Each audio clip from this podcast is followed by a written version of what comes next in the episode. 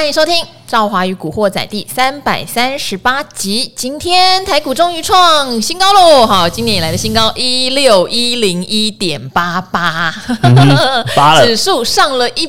一零一大楼哦，发发，没有错，啊 有这种感觉哦，因为今年在万六前面混了挺久的，那今天是涨了一百七十六点，量能也放大到两千八百亿左右。昨天有特别聊到自营商大买两百三十二亿，是蛮罕见的。那很多人就就筹码面上做了非常多的分析，然后有人说啊他是被嘎空了，有人说怎么样怎么样，就有很多种说法。那也有人比较正面说，他们其实会回补一些高值利率的股票等等。好，这些都比较着重在这几天。像是呃筹码面上面的变化带动台股一波的涨幅，但今天来的来宾会告诉你，不用烦恼那么多啊，从头到尾他的方法、他的节奏、他的看法都是一模模一样样，嗯，非常适合今天这个三三八这一集，嗯、是没有错。好，今天来的是赵华非常多年的好朋友哈，也是上次有分享精彩故事的我们的存股教父古鱼。Hello，各位听众朋友，大家好，我是古鱼。好。其实我觉得我很佩服，我可以这样跟你缴获十年以上哎，嗯、因为你十年来就同一套。赵华，赵华，我提醒你一下，然后你都不停的十年来一直刁我。对，你知道为什么吗？有效的东西一套好好用就好了 哦，不要一直变来变去，哦、好不好？我能够同一套方法讲十年，代表什么？代表了这十年来，不管外面的风雨怎么飘摇，它就是有效嘛，对不对？我觉得很好笑，而且每一次啊，我觉得他很厉害哦，古鱼多厉害。因为像我很多人讲说，赵华你吸收很多门派哦，应该很厉害。其实不是哦，因为吸收很多门派，有时候你的心就会有点歪斜，就是一会儿会这样想，一会儿那样想。当然我有我的核心思想，但每一次我跟古鱼在对话的时候，我会歪掉。例如我会说，哦，那这样子哦，那这样子我可以抄底了吗？哦，那这样子我可以就是赚价差了吗？他 就会把我拉回来。嗯，对，他真的都不会改变他的那一个核心脉络，没有错，都不会被我影响，是没有错。好，那我为什么今天古鱼来还是可以来呢？因为永远都有新的问题要要处理哈。嗯、哼好。因为古鱼现在是赢家喽，怎么讲？因为呃年后对不对？嗯、古鱼其实在开春第一天哈，看到蓝灯嘛，对，他还是一样毫不犹豫的定期定额扣下去，是没有错。即使我跟他说，哎、欸，大涨好像快四百点嘛，我记得那一天，嗯、你还是买，他说他还是买。嗯他还是一样最基本的就是买像零零五零这种指数型商品，没有错。他说你不要去管，因为他是蓝灯投资，他看灯不看指数位置。是。那当然后来震荡震荡也有下探到一万两千。一万五千两百点附近的时候，就想嘿嘿，古鱼那一笔赔钱了，嗯哼，那现在又赚钱了，是没有错，没有错。好，然后小哥还去古鱼的粉丝团叫他做短线，因为怕他太无聊了。啊，来，我跟你讲，我下次就跑到小哥的粉丝团来鼓励他做长线哦。人家也有存股，好不好？而且人家存股的概念跟你今天 呃晚上要分享的那一档商品还有点关系嘞。他用期货存股嘛？啊，对对对，他是用那个期货转仓的方式来做存股的。嗯。嗯，没有错。好，那今天就来问古鱼啦。台股今天上万六啦，嗯、您的心情如何？我的心情嘛，其实我的心情没有什么太大的波澜起伏哈。你知道为什么吗？因为它离我的目标值还有点遥远。遥远？当然了、啊，我的目标值是两万点啊，是不是？台股上两万点之前呢，都还没有达成我的目标，好不好？那我跟你讲，上两万点的时候呢，我们再来上赵华的节目，我就跟你讲说，台股上看三万点，好不好？我们的这个目标就是这样子，一层一层不停的往上去做叠加的，好吗？你就从第一个十年骗到第二个十年，哎、欸，好啦，不是不是这样子讲的。哎、欸，你看，我们也曾经从一万啊、一万五啊、让两万啊一路喊过来嘛，对不对？然后呢，也一路见证了这个呃台股的指数不停上涨的一个记录啊。不是这样子吗？好，我觉得各位听众朋友真的要很佩服古雨点哈，就是我刚才很多都开玩笑的，希望大家听得出来，不要觉得我在霸凌他。就是十多年来他的想法是一样的，这件事情真的很难能可贵。为什么呢？因为像呃有段时间去年是空头，对不对？嗯、呃，一直跌嘛，哦，跌到这个一万两千多点了，很多人就会喊说啊，那只喊两万的鱼嘞，啊，那只喊两万的鱼嘞。那当然我也会跟大家讲。这个时间点就是股鱼可能会加强布局的时候，嗯哼，他不会因为这样子，他就觉得两万点这辈子都不会来了哈。虽然这样讲，可能大家会觉得有点怎么讲？啊，你本来两万点就要压时间呢，哈，啊，不是这样子，嗯、主要是他知道整个呃全球的市场哈多头的时间还是比较长，然后呢，随着这个通膨或随着这个其实货币越来越不值钱，那相对应会赚钱的公司就应该越来越值钱这件事情，对，然后有前景的产业也应该越来越值钱，嗯，好，那所有该值钱的东西都会涨价，所以他会认为股市有机会上。两万点，嗯、那其实大家知道吗？如果还原所谓的配息啊、配股啊，台股现在的位阶并没有到非常高哈，这也是一个价值存股者比较会去看的方向。嗯、哼因为我们今天做价值投资的时候，是把自己当成公司的股东，嗯、我不是当成一个投机者在吹它的价差，是没有错。我是股东，所以今天公司赚钱，他会配发股利给我。嗯、公司成长，它的股价自然也会成长。是比较没有像大家觉得什么左手换右手发。股息就自己发给自己，其实不是这样的一个道理。嗯哼，对。好，我为什么要为你讲那么多啊？嗯，因为呢，你觉得有必要跟听众朋友讲清楚我的投资理念哦。啊，一路走来始终如一哦，但是呢，保证有效。好，不管会不会到两万点，或是几年后会到两万点啊，甚至搞不好明年就有两万点，这个我们都不用预设立场。是没有错。但是古鱼在蓝灯的时候持续投资这件事情，也没有因为今天上了万六而有任何的改变。对不对？没有错，因为现在还是蓝灯啊，而且呢，你看哦，现在呃，从第一个黄蓝灯到目前为止的话呢，这个呃比较偏衰退的这个灯号的话，应该至少闪了五六颗有了吧？嗯，对不对？那其实我会预期哦，这个蓝灯啊转黄蓝灯的这个时间点最快会发生在什么时候？你知道吗？好，会发生在今年的八月。哎呦！你连几月都说出来了哦，啊、你知道两万点你说不出何年何月哈，嗯、但是这个黄蓝灯可能会在八月。喂，你知道为什么吗？为什么？我大概知道了，但我还是让 要你自己讲。哎呦，他就国发会要作弊啊？没有，不是，哎、不，不是要作弊，很敏感，现在很敏感。国发会的话呢，他觉得那个灯号里面呢有几个指标。稍微呢弱化了一点，没有办法如实的去反映我们目前的整体的经济的状况。对，所以呢，他在七月的时候呢要进行改版。嗯，那你七月改版，第一个改版后的灯号是在什么时候啊？不就是八月那一颗吗？对不对？所以呢，我们才在讲说，那其实呢。我们在看过去的整个统计资料显示啊，其实改版这件事情，每隔五年到六年它就会改版一次。那每次改版完之后，哦，都会非常的刚好哦，就是景气灯号呢就会开始慢慢的诶，有往好的方向去做呃前进的一个记录。好，所以让我们看呃过去几年的一个资料哦，再来看了这一次的改版。好，其实我会。呃，比较乐观的去期待了哈，可能最快的话呢，在八月的时候，我们应该就有机会呢，呃，从蓝灯变成黄蓝灯这样子哈，慢慢的往上去呈现到增长的一个状态。那事实上，这件事情呢，也跟呃很多的一些研调机构它的报告的结果是类似的啦。因为事实上，我们在去年不是在谈一个问题嘛，啊。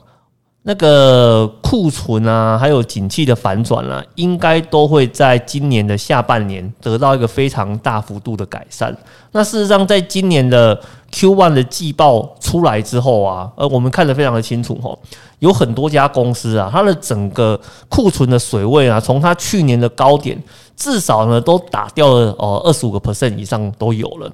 所以你随着这个时间慢慢下来的话呢，诶，它只要呃，今年的第一季、第二季有在认真的做一些打消的动作啊，那我想它在下半年的时候就应该都回到过去的一个水准了。哦，那其实我觉得这在整个时间点跟数据的配合上面来讲哦，诶，下半年这边你说景气开始慢慢往好的方向走，诶，我觉得嗯是可以搭得起来的啊，嗯好，所以这个是目前你继续往下看两万点的一个佐证啊，没有错啊，没有错，景气只会越来越好啦。我跟你讲，景气如果越来越差的话，人民是会暴动的，好吗？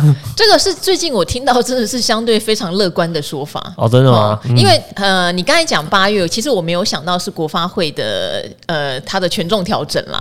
好、其实这不是第一次嘛，对不对？嗯、之前也有调整过。那你刚刚有讲调整完之后，通常伴随着就是哎。诶哎、欸，会比较容易回温哦、喔。所以我们常常说事情黄了就是这原因。哎、欸，对对对对对对对。好，可是呢，因为昨天是第一金投顾的光哥有来，你也知道，就是这个总经魔人啊，我知道，我知道，我了解，我了解，光哥，我了解。哦哦，突然想到哈，之前有人给他取一个绰号，可能因为他才太太久才来一次，大家把这个绰号给忘了，嗯、大家叫他硬派型男。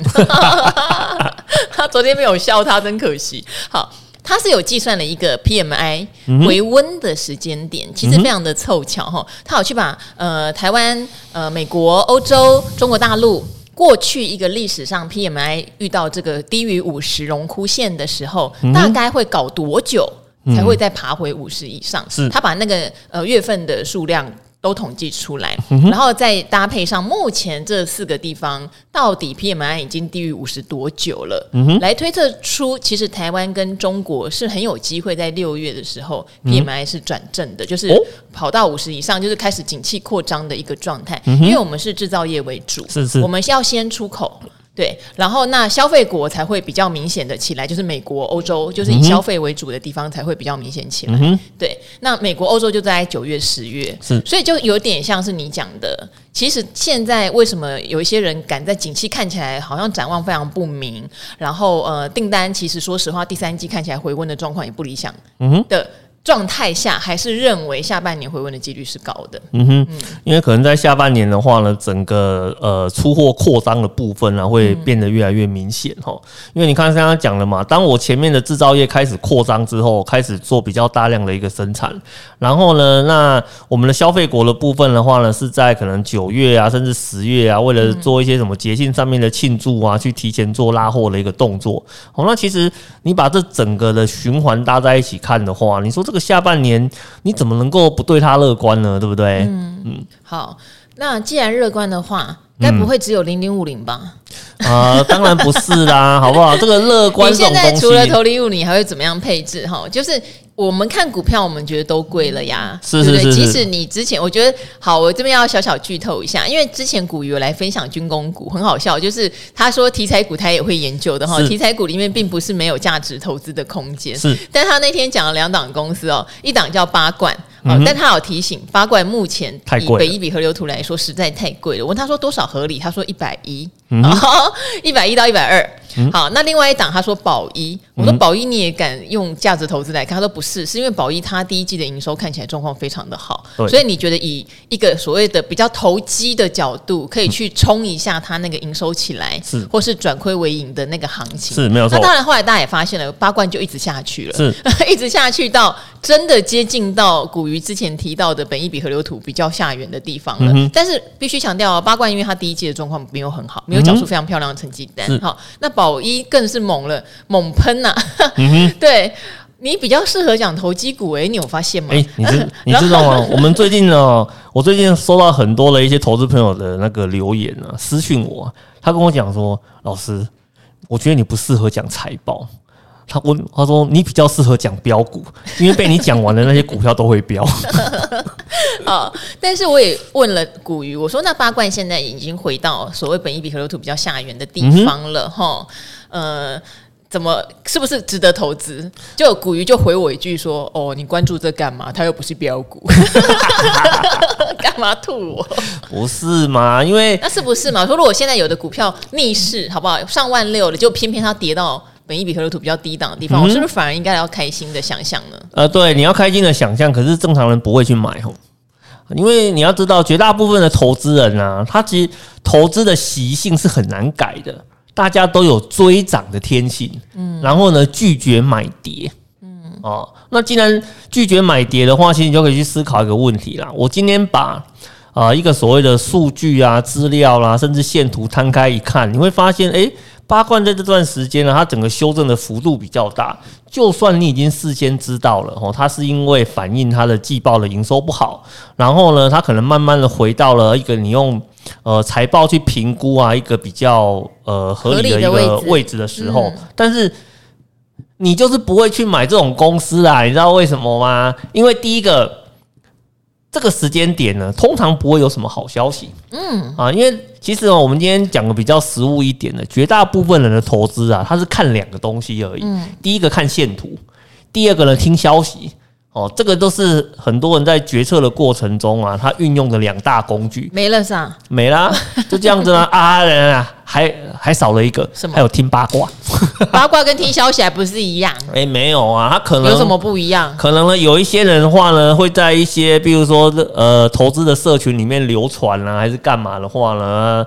啊，有人秀了一两张的对账单了，跟你讲说我买进了哦，诶。很多人就会觉得说，诶，他买了，他买了，他也买了，然后就通一口气全部都冲进去了哦。但是呢，你说这档股票本身呢，有没有一些呃，比如说投资的本质在？诶，其实那个一点都不重要，因为没有人在乎这个问题，他只在乎说别人买了我也要买，别人有了我也要有。好，我在这个 group 里面，大家都有买的时候，我没有买，我没有在这个 group，我是没有办法站的。稳我的脚步在这边。不过美国也会这样，他们有所谓的迷因股，有时候就叫做股民力量大哈。对，像之前小哥非常爱讲嘛，说就是有什么地方妈妈团哦。哎，小哥讲的不要说我们歧视女性哦，就开玩笑的了哈。因为有一个好像什么妈妈会在那边呼朋引伴买买某一档第二股啦。啊，对对对对。然后他就后来真的还可以聚沙成塔，就大家一起买的时候会涨这样子。哦，对对对。但是久了，其实主力什么就知道要到货给大家了。是没有错，没有错。因为事实上我们在看。很多的一些投资社群的话呢，都有发现呃类似的一个现象。然后我们不要说什么地方妈妈啦，也有地方爸爸干嘛这样子，还有地方工工程师啊。你好像不生向往 啊？没有没有没有，我们没有所谓的向不向往那个问题，只是说我们在呃在观察这一些投资的行为的时候，有发现这种诶、欸、很有趣的现象哦，就是可能里面有一个像是意见领袖。然后这个意见领袖的话呢，他可能在过去投资的一个成功率是比较高的哦。那当他呃开始对某一档股票有兴趣的时候啊，通常他也会毫不保留的跟下面的这些人讲说：“诶，我最近看好哪一档哦哦。”然后呢，我可能呃有开始来做一些布局了。但是你知道，很多人在投资的时候啊，他其实不太愿意花太多的时间去思考的。嗯，他唯一想知道就只有几个东西而已。第一个，现在可不可以买？嗯。第二个是哪四个数字跟我讲啊？大家就这样子。哦，这两个东西得到之后呢，他就冲进去了。哦，当然最关键的是前面有个带头的示范给他看。嗯。哦，他就真的就啊，整个社团里面一股脑就全部都往那个方向冲过去了。哦，那当然呢，当大家一股脑往同一个方向冲的时候，哎，其实很可怕，你知道吗？哦，因为。呃，就像你刚刚赵华讲的那个聚沙成塔的力量啊，其实你要让那个股价在短时间产生一个激烈的波动哦，这是有可能的哦。特别是一些本来交易量就比较低的冷门股哦，突然本来一天的交易量可能才两三百张啊，四五百张的，那你突然有个社团呼朋引伴啊，一口气去买，诶，其实你真的是可以把那个价位。给买上去的哦哦，所以这个是我们在投资社群里面必须要注意到的一个现象哦。我们毕竟投资的话呢，还是要看本质啊，好吧？没有本质的公司不要碰哦，因为怎么上去就怎么下来哦，这是要注意的。啊，你这样只是告诉我，现在买这样的公司是逆人性，你还是没有告诉我是不是对的举动啊？啊，举动啊，举动，呃，因为我财报还没看啦，我不能回答你这个问题哦。好，他现在不能确定哈，因为哈，即使他目前可能跌到本一比河流图的下方，可是假如他的财报有些问题哈，接下来也许今年他有一些营运上的逆风，嗯，那他可能还会再更低哈，就是他的本益比反而会提高，因为他益不够了，对。哦，所以这个东西评估起来是要有一点点的呃呃，怎么讲判断技巧哈，不是那么的简单，导致所以很多人对是不喜欢看财报的，就不喜欢啊，因为是让我们上次在节目里面讲的时候，我们是用去年的状况、去年的年报的数据来推估这个资料。对对对，那但他第一季不好嘛，所以就有可能今年搞不好比去年不好，这是有可能。对，因为你如果去年呃，你如果呢季报出来之后，数据下坠的比例比较高的时候啊，那事实上你对它的整个本益比的位阶。的一些评估的话，你也要跟着做调整啊，所以我们才会一直跟投资朋友讲说啊，你一档个股啊，你一定要随时跟上财报的动态去重新评，去做一些评价的动作，不是说我拿着去年、前年、大前年的一个资料，一直跟他讲说啊，这个时间点是 OK 的，因为。我之前的资料告诉我，现在是对的，不是不是，一定要跟着财报的数据来做一个移动哈。嗯，好，那我问你哦，像现在啊，比较显学的哈，就是认为库存有清的比较明确，而且也比较早开始往下坠的一些公司、一些产业，是应该会是第一波。大家期待下半年复苏的，好，最简单的，例如说 notebook 厂商跟显卡厂商，对，没有错，好，没有错，你认同吗？认同啊，好，好，认同啊，因为你那个库存这种东西啊，只要打消完之后啊，它又可以重新去做制造跟出货的一个动作，那这样子的话，它的营收的动能啊，就会比较明显，嗯，而且呢，你知道库存这种东西啊，其实以呃 MB 啦或者伺服器这些厂商来讲的话，你知道。电脑啊，它的规格是一直在变的。对哦，那你的库存堆在那边哈，它事实上随着时间过去，它的价值也是越来越低啊。好，所以你一定要想办法呢，把一些那个旧库存的部分呢，趁着你有赚钱啊，赶快把那些价值全部都打消掉，然后呢，把你的账面清干净之后呢，再重新做呃一波那个新的那个呃那个存货的一个动作。哦，那那那这样的话，你才能够再去。把你的营收啊跟毛利率那些东西继续做堆高的一个动作啦，所以我们有发现到一个现象，就是说，啊，如果呢我们在看有些公司，它在可能 Q1 的这个时间点，它已经把库存呢回到呃去年的一个呃应该说过去的一个水准的时候啊，事实上它到目前为止它的一些营收的跟获利的表现啊，相对来说比较好的哦，甚至说。呃，在法人的研究资料里面的话呢，对它的展望啊，也是打一个。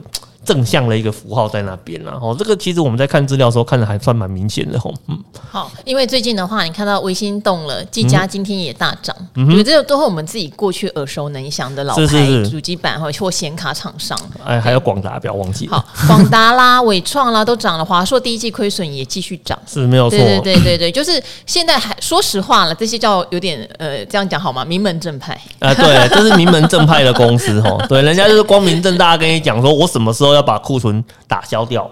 其实这个在去年第三、第四季的时候，这些公司陆陆续续都有做过一些宣告了嘛。哦，我什么时候要开始打？我要打到什么程度？哦，然后呢，因为打消的关系，可能我什么时间点我的获利数字会比较不好的。诶，人家都讲的很公开啊，不是这样子吗？哦，那整个打消完之后，诶。状况变好了，那个股价就喷上去了嘛，是不是？嗯，好，所以大家如果喜欢名门正派的公司，嗯、我觉得应该也会有熬出头的感觉，是是，是，因为这些都是大家很长期会，例如说当做存股的标的啦，嗯、或是价值投资的标的，那也会很闷嘛。因为去年这些通通涨高以后都失灵哈，一直往下走，而且去年的行情让人家比较沮丧的是，可能营收都还在创高，股价就已经明显的往下，是，所以今年就有一点点逆向，营收。和获利看起来还是很差的情况下，但是以库存的水位以及预期下半年复苏的状况，嗯，然后来轮，那当然还有很多是题材在轮的，嗯、题材在轮，大家就心脏比较大颗。嗯、说实话，题材在轮的时候，刚刚古鱼讲的，你是听消息的，你是做技术面的，还蛮吃香的。是好，可是这话也会特别在提醒哈，就前两天有跟大家聊的，就是说，所以很容易变成你会变成伸手牌，嗯，就真的会很容易哦，因为你听到人家讲某一档。股票你不用研究，过两天它就涨上去了。嗯，那反正它符合呃军工，它符合生技，它符合重电储能，嗯、对，它符合今年什么政策题材股，它符合 AI，好像沾到边。像今天所谓的资通概念也是涨爆了。嗯、其实里面有很多好公司哦，是是是，里面有很多很多过去本一比就只有给你到十倍顶天的，没有错。现在哎、欸，真的你说什么零一呀，嗯金城啊，嗯，敦洋科啊，嗯，还有什么？资通啊，嗯哼，还有什么？就真的、嗯、这些公司，啊、就这几个是算蛮老牌的，老牌。而且以前你本一笔就是给滴滴的，觉得你就几乎都是赚台湾市场的钱，一些服务的费用，对对，对，没有很看得起他们。可是现在就 AI。AI 啊，碳权 交易啦，然后他就莫名其妙就喷啦，对不对？可是我必须说，这个族群他们过去是有稳定的获利在支撑的。哦，对对，这个是必须跟大家提醒的。但有一些很标的其实是没有，所以这个就看个人考量。但是切记切记，在这段时间不要变成呃听名牌就觉得很会涨，导致于什么功课后来都没有做。是，我觉得就有点会荒废。是没有错。对对对，对，我会太严肃了啊！不会不会不会不会不会。而且刚刚赵华这边讲的也是没有错，像其实像过去啊，像敦洋科啊、零一啊这种本益比大概十倍、十一倍啊，甚至有时候会出现大概八倍左右的一个本益比哦。但是你说它的获利不好吗？获利超棒的啊！很多人都把它当成说哦，这是一个高股息的个股哦，然后再做一个长期存股的一个动作哦。那当然说你说最近搭上那个所谓的治安题材啦、碳权交易的平。的平台的一些题材啊，所以导致它呃动了起来啊。其实呢，我们很为这些呃纯股族感到开心哦。嗯，因为其实，在我们今天呃做一点简单的分享哦。其实以前我在做投资的时候啊，我一开始在选股啊，我们都是选这种呃高股息啦，然后呢，它的一个体质表现非常好的啊。那我们常常会看到这样子的一个状况哦，就是说这些好公司。哦，当他哪一天呢遇到题材的时候，诶、欸，莫名其妙就喷上去了，而且喷的速度非常的快，嗯，哦，快到你那个那个顺手不及，因为它的底已经在那边，是。哦，所以呢，它只是需要有人稍微在后面推它一下，它突然咚咚咚滚动的速度非常快，就喷上去了，嗯，哦啊，那所以我们才会跟呃很多的投资朋友在做一个分享哦，其实选股这件事情呢、啊。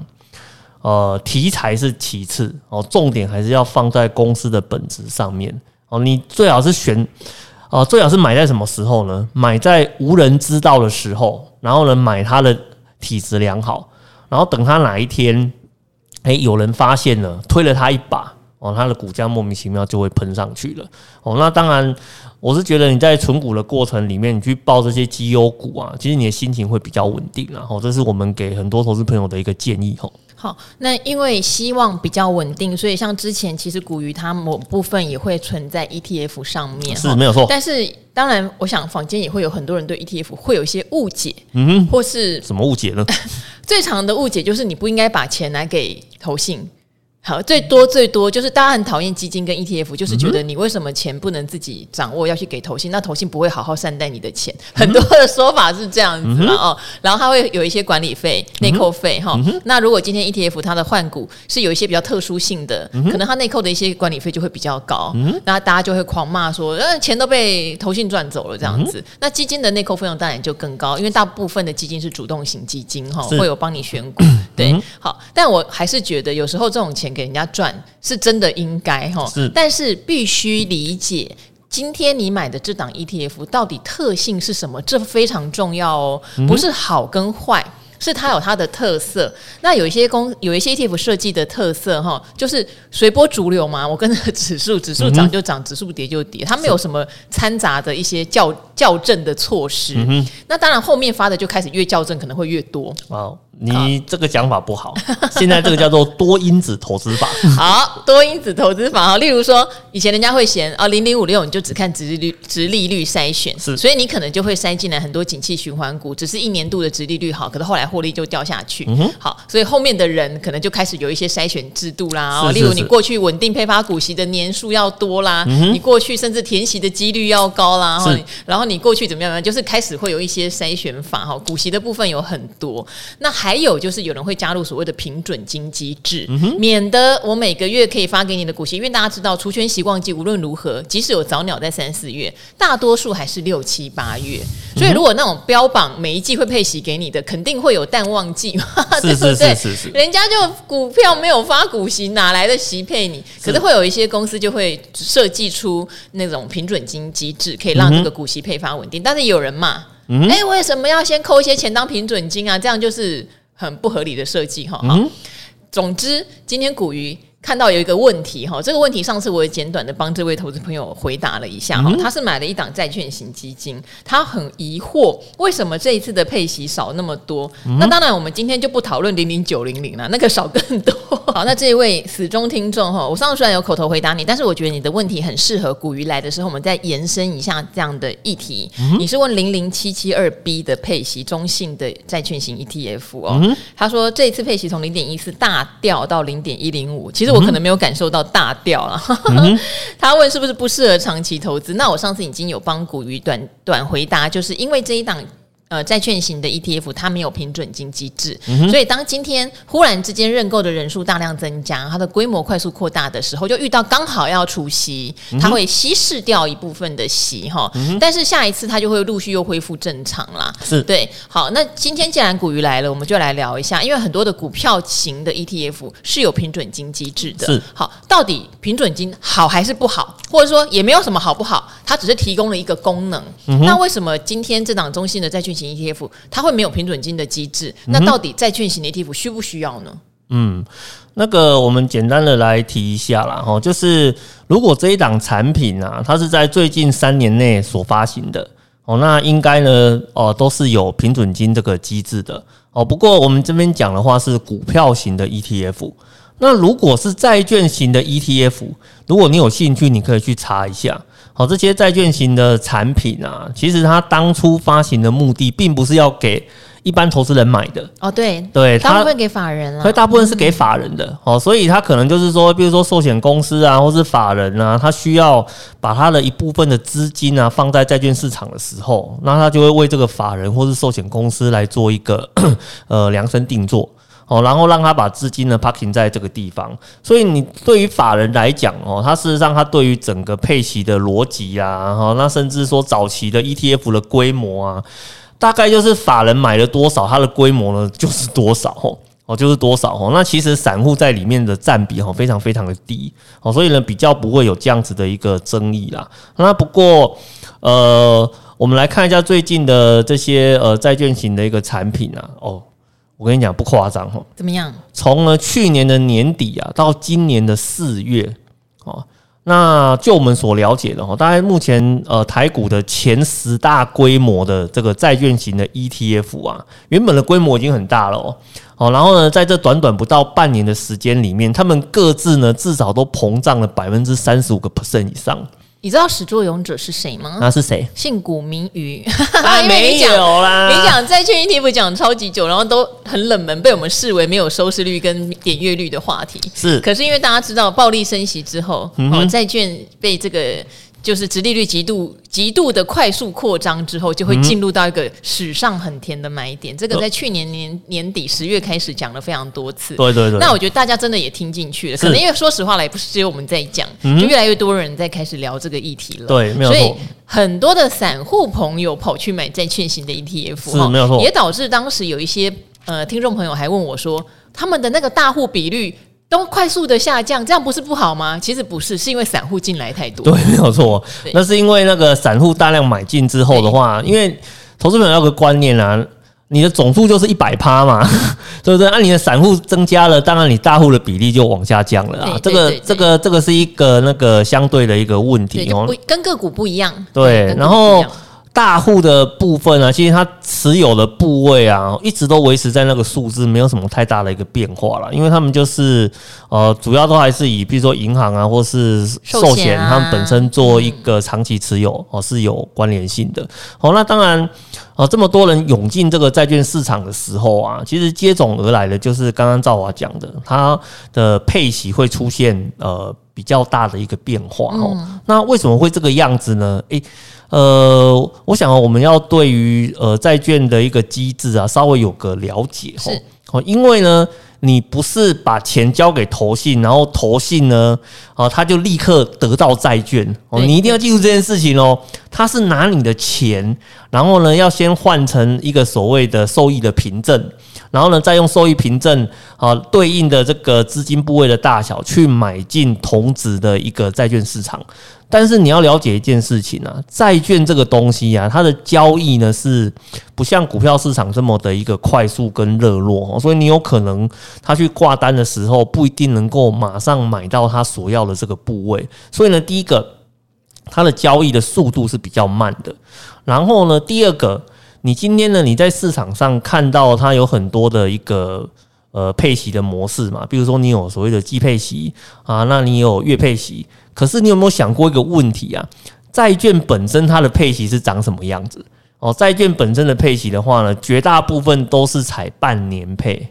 那你这样就去思考一个问题啦。啊，我的本体是半年配，但是呢，投信设计成了一个所谓的季配息或是月配息的一个机制，那中间呢，肯定会有一个很大的落差在嘛，对不对？那我要怎么去抹平这个落差呢？其实他的做法就很简单了，我领到了息，分次给嘛。哦，这个这个就是一个最呃基本的一个概念。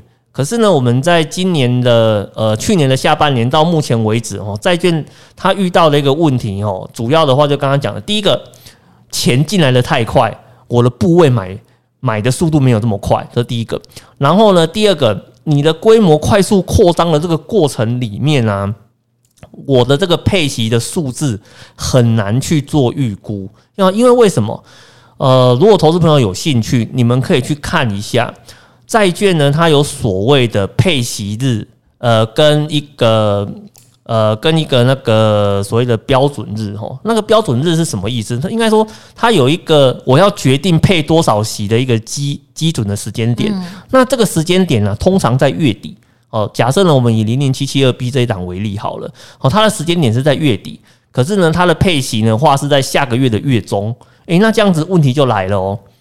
那你从月底到月中这段时间大概有十五天的一个时间，那这十五天的时间的话呢，你要怎么去预估？我在十五呃，我在第十五天配发的时候，我的数字是可以正确的。嗯，那请问一下，假设我在月底的时候，我有呃十亿的呃债息可以分配，那请问一下，你是用三十号的人数来分配这个债息，还是你要去估十五号那个时间的人数来配这个债息？应该用十五号吧？对啊，对不对？那通常这个数字出来之后，经理人要做两件事情。第一个，他要预估十五号的时候我的规模有多大。嗯。然后第二个，我的拿到的这个席，我不能够全部在那一天全部都发完哦，因为呃，债券它的机制很简单，我拿到多少东西，我就能够配多少。但是呢，我可以不要配完，但是绝对不能够超过。因为如果我超过的话，我就要拿我的本金来配了。哦，这这这是一个问题，所以呃，以基金经理人的角度来看是这个样子。哦，假设呢，我今天有十亿的喜要配，那我可能会预估呢，我只能够拿九亿出来。嗯，那九亿的话，我大家去除说，诶，我在十五号当天的规模到底可能会有多少人？我再用那个数字去除以我要拿出来配的九亿，最后就会得到哦，我在三十号要宣布的那个数字是多少？那其实哈，我们坦白讲哈，七七二 B 在这个月份，它给了零点一零五这个数字啊。对啊，我跟你讲啊，老师呢有去那个中信那边啊，跟他们问过这个问题，你知道吗？直接问吗？对，我直接去问的，我直接去问的，好不好？然后呢，那个经理人跟我讲什么，你知道吗？嗯，哎呀，不好意思啊。规模扩张的太快，那个数字的 buffer 抓太多了。好，可是他们难道没有注意到说，因为中信可能前一波也会有找一些媒体帮忙讲一下他们的债券商品吗？包括其实古惑仔也有收到，对不对？是是是，讲完一定有效果啊，有效果大家就会买啊，就会扩张啊。对，你知道，其实理财达人秀有一次很有趣的意思，很有趣的事情。有一次我们在分享一档 ETF，应该是某家的高田喜，嗯、结果隔天。那个投资人非常疯狂踊跃的到市场上买，造成一时间大幅溢价。其实这真的让我有点吓到，完全的 吓到。那当然后来造市商也措手不及，就是对它流通性没有做到够好，没有立刻把价钱压回净值，是没有错，导致那一天就收一个大长黑 K。我自己也对投资人觉得紧拍谁，就是我们可能分享的太。太棒了，还怎样？对，所以这个大家要格外留意哈。就是有时候会有一些忽然性的买盘，但我这边也是必须跟中信讲，你花了那么多的资源，请媒体帮你分享嘛，嗯、一定就会造成投资人跑去买的效应啊。对，对、啊，但是就是那个效应的话呢，比他们预期来的好，呃，来的好太多了。我要去跟中信反映。对，所以导致他们在呃这一次的预估上面。哦，那个 buffer 抓的有点多了啦。那当然，我们也帮呃投资朋友问了一个很有趣的问题哦。那、嗯啊、你 buffer 给人家多抓了，那是不是代表你有很多的扣打没有拿出来发，对不对？他说对，没有错哦。那所以就会那个造那个造造成说呢，我有一些扣打还放在我的口袋里，它是没有被配发出来的。嗯嗯嗯，那其实上这个部分的话呢，他们在呃基金的账面上呢，他会记录一个呃。呃未分配的一个项目。是哦，那之后的话呢，他还是会把这个数字的部分再把它给配给配完给投资人的。哦，所以其实投资人呢，不要因为说哦，他这个月配。的数字呢比较差，就觉得说这档产品是不是不行的？其实不是哦，这个纯粹就是他在抓 buffer 的时候不小心抓太多了哦。那事实上你说只有零零七七二 B 有这个问题吗？哦，我觉得七七二 B 会是比较严重的。你知道为什么？因为它是月配息哦，月配息哈，对，那这个当然就要每个月抓到精准的数字。对，它每个月都要抓的比较精准。哦、那你如果是季配息的一个产品的话哦，那其实它能够动用的 buffer 的空间是比较大的哦，所以他们在配息的数字上会稍微比较呃精准一点哦。所以我我想哦，当我们去选择不同的一个产品的时候啊，它的一个特性会有点不太一样，然后所以不要因为说数字呢跟你预期的好像有点比较大的落差，你就觉得说这两产品可能出了一些状况哦。那我是觉得，嗯，呃，你把那个产品想的太严苛了一点啊，嗯。好，应该是说我们还是要认清楚产品的本质啦。哈，如果说他今天投资的是比较优质等级的债券，嗯，原则上出现大问题的几率不高，是会出现问题，就是像暴力升息的时候，对，暴力升息会让所有的优质债券都面临跌价的问题。哈，好，那这个是一个。共业好不好？不会是只有这一档啊，每一档都一样，它就是一个债市的屠杀，对，跟那个股市空头一样，对，是一样的大屠杀。好，但是债券市场有一个好处，毕竟它是优质债，而且债的优先权利是大于股的，是好，所以无论如何，如果今天他发的是所谓的优质。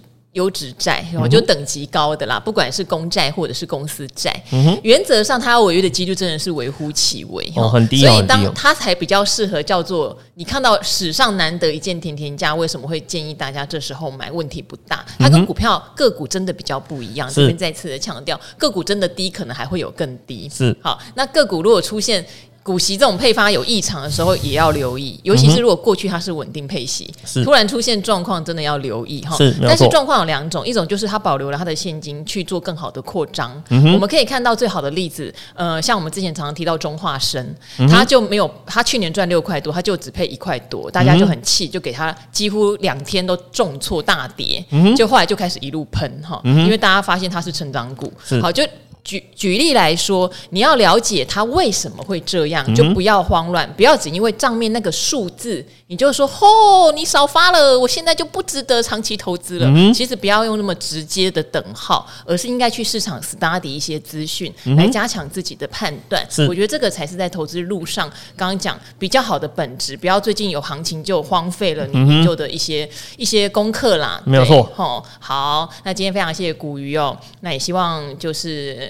上万六了哈，大家开心之余也要注意一下，最近筹码真的是比较凌乱哈。自营商今天就呈现一个把期货部位那边有做一些解码的动作啦哈。好，我们不看筹码，今天不看筹码，我们只讲本质。本质上就是刚刚提到的，股鱼的定期定额会继续做，因为他发现非常多的朋友。不管标股再多，都是定期定额在赚钱，是没有错。然后第二个，我们刚刚有讲到轮流的衰退之后，现在会轮流的复苏。那股鱼也认同一些老牌的哈显卡啦、主机板啦、notebook 厂商，嗯、他们很有可能会是第一波复苏的受惠者，是没有错。大家可以优先留意一下哈。好，那今天的古惑仔就先到这边喽，跟古鱼一起跟大家说拜拜喽。Hello，各位朋友，拜拜。